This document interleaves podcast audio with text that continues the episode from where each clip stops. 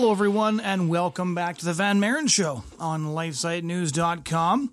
I'd like to wish all of the listeners a blessed new year. This is our first show of the year. We had a, a, lot of really interesting shows last year, I thought. We talked to a couple of dozen authors, uh, from Andrew Lawton on his book on the Freedom Convoy to Dennis Prager on his book on Deuteronomy to Andrew Klavan with his book on poetry and romanticism and the Christian message. And then, of course, we talked to a lot of different journalists and pro life activists people who are working on the parental rights front, people who are fighting abortion, both in the courts and on the streets. We talk to people who are fighting radical sex education in schools. We spent a lot of uh, time talking to people who are giving all of their time to helping parents porn proof their home. We've really tried on this show, despite the wild variety in guests and the wild variety of the topics that we've covered, to provide a helpful snapshot of the culture, to talk to experts and authors and journalists.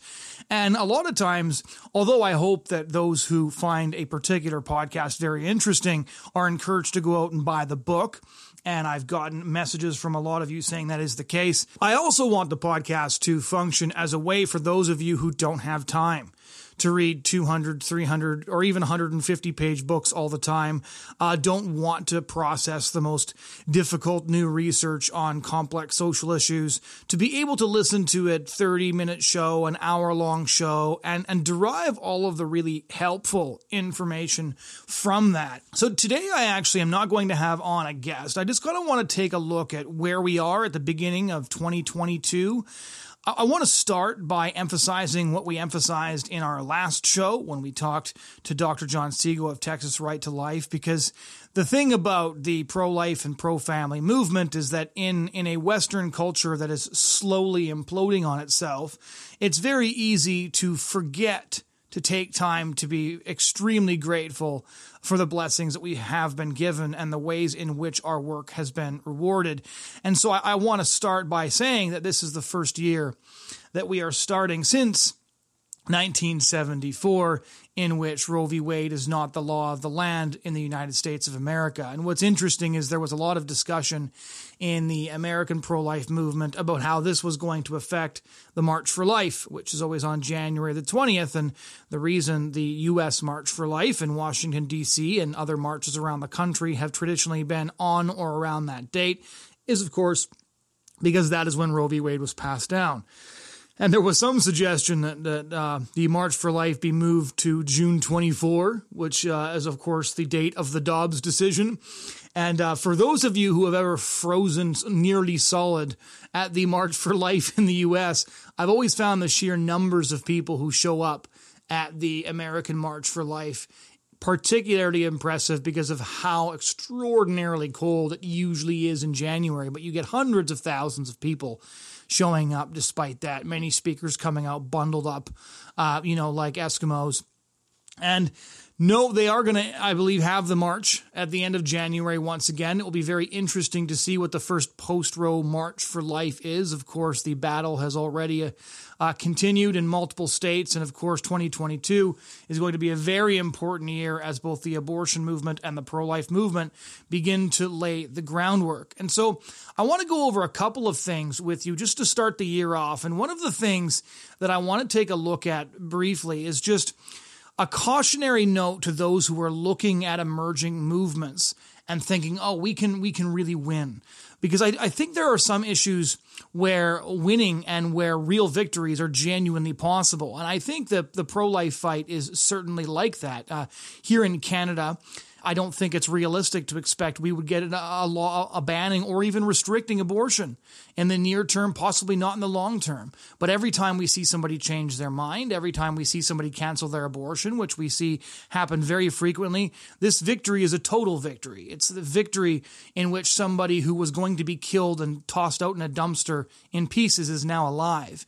And so there are issues in which we can do tremendous things, things that are so impactful, it's, it's hard to fully recognize the, sheer impact of saving 5, 10, 15, 20, 100 babies uh, from being dismembered, decapitated, and disemboweled by an abortionist, right? It's why there's the famous Jewish saying, uh, he who saves one life saves the world entire.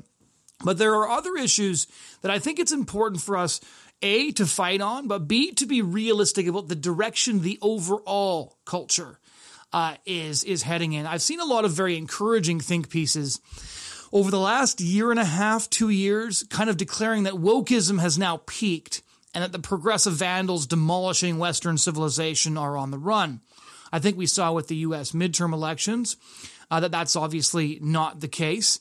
Uh, here in Canada, of course, Justin Trudeau in two consecutive elections has gotten fewer votes uh, than the, the Conservative Party leader. At the same time, despite the radical, radical social progressive agenda he has implemented, has faced very little public backlash for that agenda.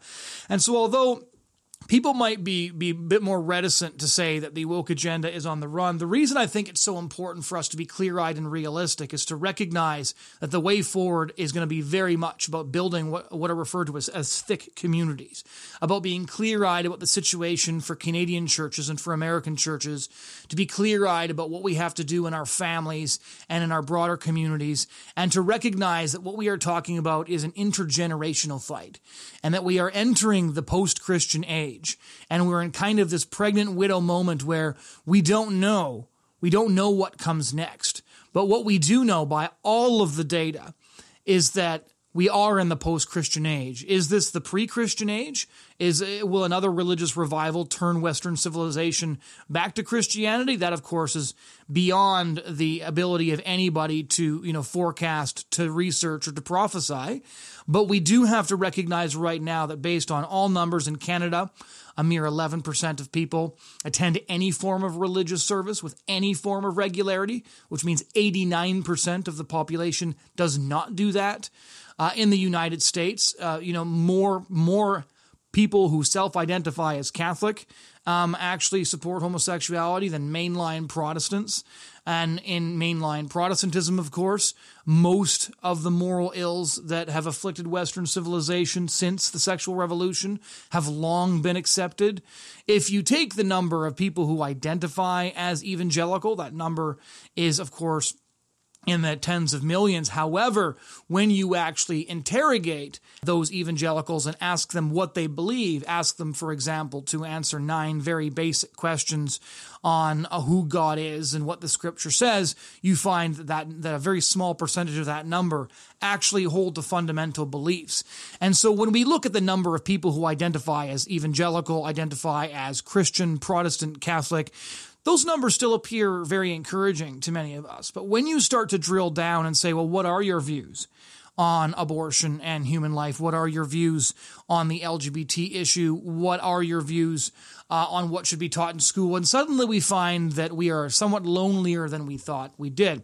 Now, I don't want to overemphasize this because I do think that a tremendous amount of good can be done. And if anything, the fall of Roe v. Wade showed that a despised minority working relentlessly over decades could accomplish something that the progressives and people worldwide truly thought was unthinkable.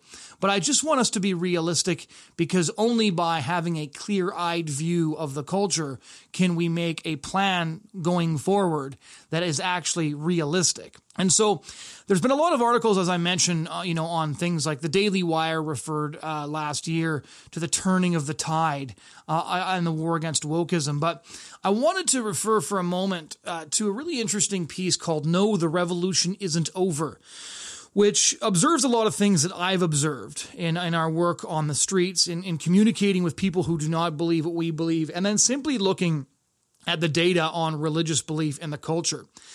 And uh, this this this article is written by N.S. Lyons over at his very good Substack newsletter. The Upheaval. I actually interviewed N.S. Lyons, which is a pen name. It's not his real name because he's a he's an analyst in Washington D.C. and has to remain anonymous for that reason. I interviewed him uh, on on the shifts in our culture over at the European Conservative earlier this year as well.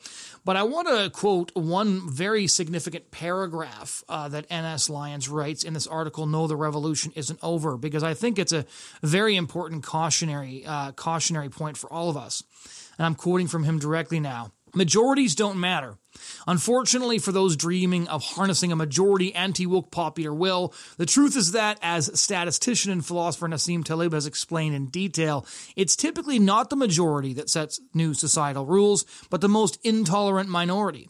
If the vast majority generally prefers to eat food A instead of food B, but a small minority is absolutely insisting on eating food B and is willing to start chopping off heads off anyone who disagrees and serves food A, and the majority doesn't care enough to get all bloody dying on this particular culinary hill, all restaurants will soon only be serving food B, the new national cuisine.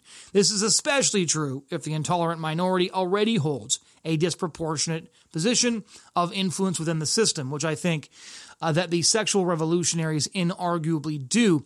I've seen this point before, and I've, I've made this point far less eloquently in my own writing in the past, but it does, I think, explain a lot. And majorities don't matter in a lot of ways. And I think Canada is actually a great example because the majority of people in Canada, Canada being accurately dubbed by the Telegraph as the world's first woke nation, hold views much more similar to mine than to those of Justin Trudeau. Most Canadians do not believe that some women have penises and that some women get pregnant or some men get pregnant. In fact, millions of Canadians who are recent immigrants from more traditional cultures are not yet on board with same sex marriage. This is something that has been revealed in polling data put forward by uh, mainstream media sources like the like Global News and CTV. So, how do we explain the fact that the trans activists have every institution and even supposedly common sense premiers like Ontario's Doug Ford, you know, gripped firmly by the nethers. The reason is that a majorities don't matter. Uh, the vast majority of normal common sense people who will never get profiled on the CBC as a non binary, two spirited Sufi struggling to make it in the Toronto indie music scene and would have no idea what that even means are just getting on with their lives. They go to work, they struggle to make ends meet, and they hope their kids will have better lives than they do. And while they work, they send their kids off to school to be educated by teachers who introduce them to the gender unicorn and children's books about transgender crayons and why the values they've been raised with are bigoted. And a generation or two later, Canada's multicultural patchwork has been poured directly into the woke melting pot, with model woke citizens emerging from the public school conveyor belt in endless conformed rows. And that is why our Western nations have been transformed in just a few short decades. And it is also why a few elections and some badly needed parental pushback are no indication that the tide is turning. Is it? That might be, but I don't think that this is the time to get optimistic. I think this is the time to get committed and resolute because we're going to need a lot sterner stuff than that and a far more clear eyed analysis of where we actually are. I really do applaud the parents who are seeking to fix their public, public schools. But I also think they should do that while pulling their kids out. Progressive educators cannot be trusted. And while mobilizing is important, we must also recognize that we need volume and staying power and strategy before we can even hope to halt the woke advance. The woke have the entertainment industry. They have most political parties and have cowed many others, including the Conservative Party of Canada. The woke have the institutions such as academia, the idea that a couple of good election cycles, the idea that prevailing common sense uh, the idea that we are going to manage to take back these schools from those school boards when those school boards actually hold a view identical to every other major institution, I think is delusional. We have to have our own communities that pass on and convey our own values.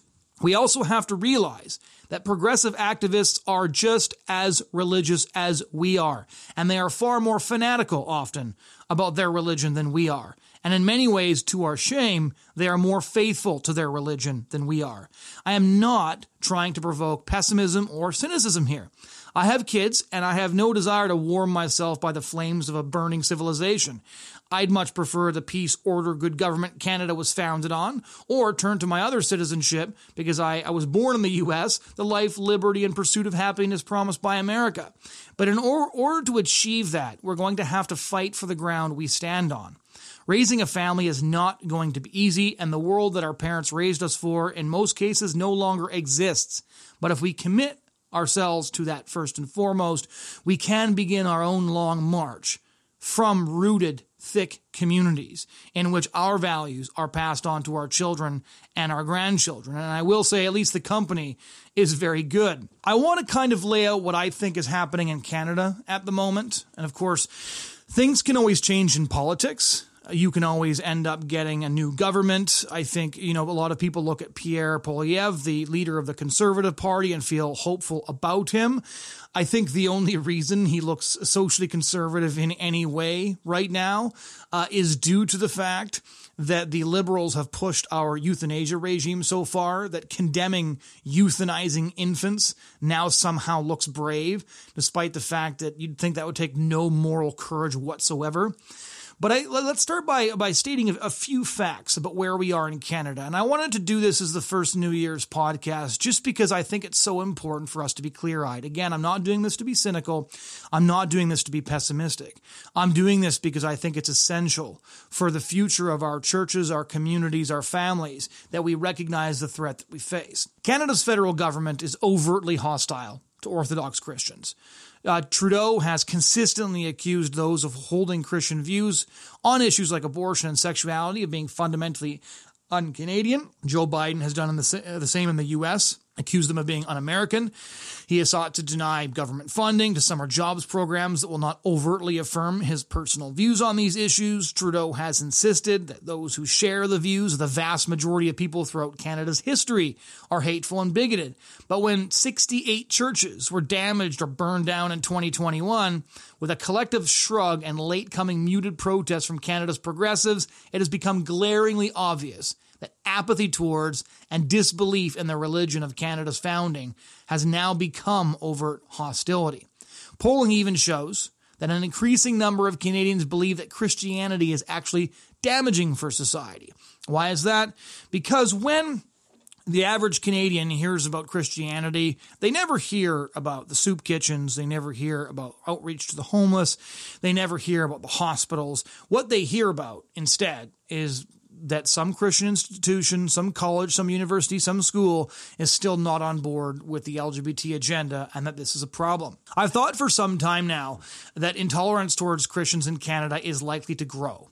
The vicious protests at the Toronto Public Library in 2019, I think, were a particular wake up call. Activists raged outside the library for hours and even called for violence because an event featuring a pro abortion, pro gay feminist speaker named Meghan Murphy had been allowed to proceed.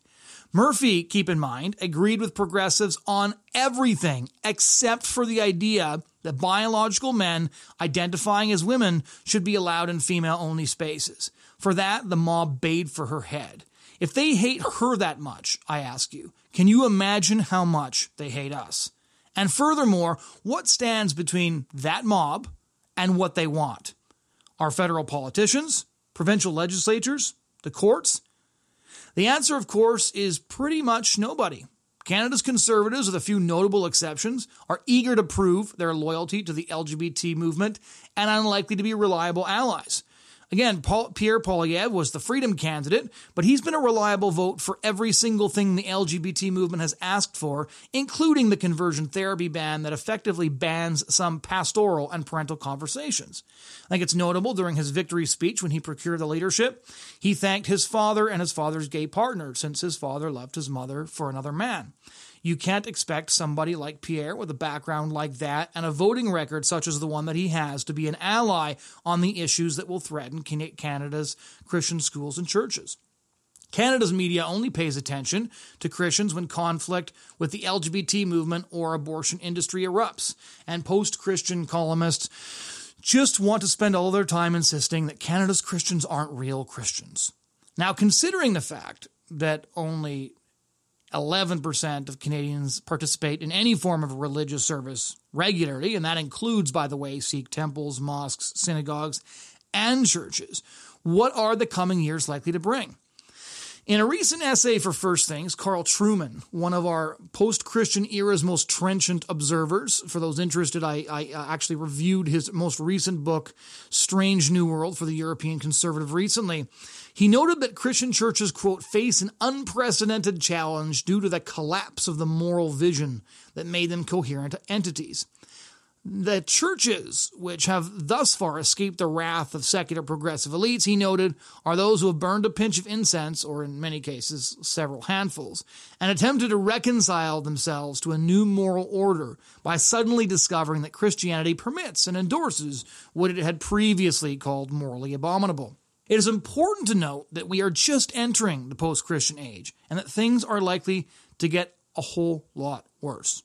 Trueman predicts that the chasm between the post Christian churches and those that cling to Christian orthodoxies on life and sexuality are going to grow. I actually noted this as well in my 2016 book, The Culture War, where I noted that post Christian churches are now held up as an example by the sexual revolutionaries as what re- this is what real Christianity looks like. God is love. They are showing love.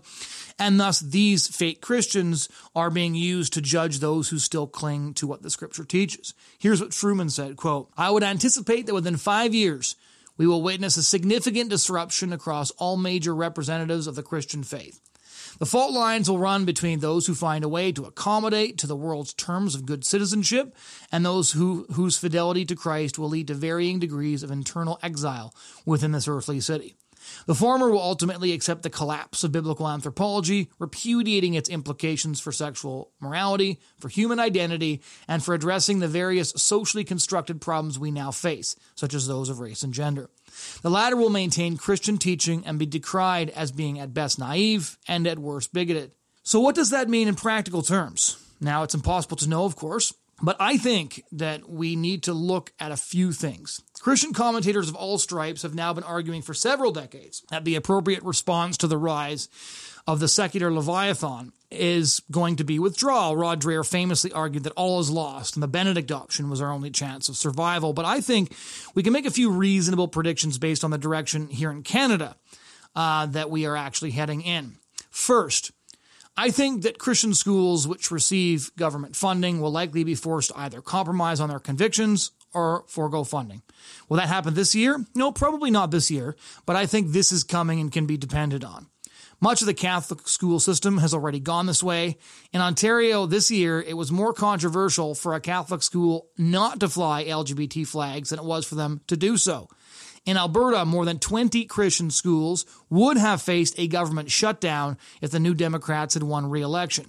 Christian schools in some provinces still receive government funding for the moment, but I think it's only a matter of time before that changes. We see this unfolding in the Netherlands right now, where there is relentless government and activist scrutiny surrounding teachings on LGBT issues and constant pressure to conform. Private school education is already expensive in Canada, and I think Christian families and Christian communities should plan for that to get worse. Second, it will become increasingly difficult for Christians to function in elite professions. This has been made worse by the staggering rise of assisted suicide and the expansion of the suicide regime.